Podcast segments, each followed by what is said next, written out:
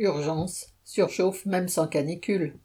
En 2022, pendant l'été caniculaire, nombre de services d'urgence des hôpitaux avaient dû fermer ou étaient débordés. Un an plus tard, rien n'a changé. Presque sans canicule, la situation est catastrophique dans nombre d'hôpitaux. Départ non remplacés de soignants qui fuient des conditions de travail et un salaire déplorable, fermeture de lits par centaines, fuite de médecins intérimaires dont la rémunération est plafonnée. Faute de personnel et de lits, la crise s'aggrave. Il faut souvent attendre d'interminables heures aux urgences avant de pouvoir être pris en charge.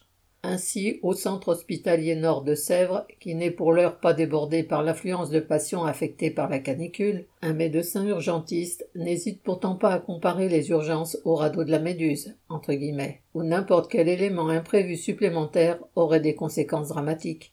Au centre hospitalier de Maubeuge, dans le nord, face au manque criant de médecins, la direction envisage de fermer les urgences les trois derniers week-ends du mois d'août. Ce sera tant pis pour le patient en situation critique qui sera obligé de faire 30 minutes de route pour aller jusqu'à Valenciennes.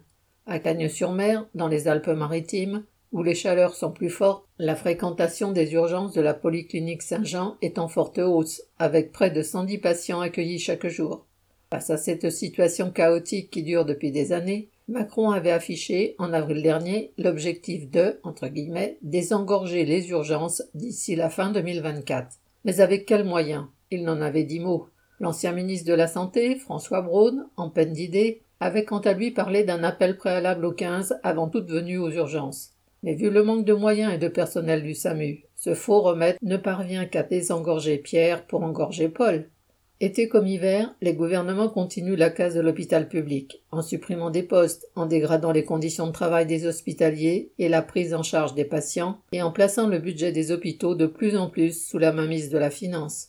La seule santé qui intéresse tous ces gouvernants est celle des profits capitalistes. Chloé Niva.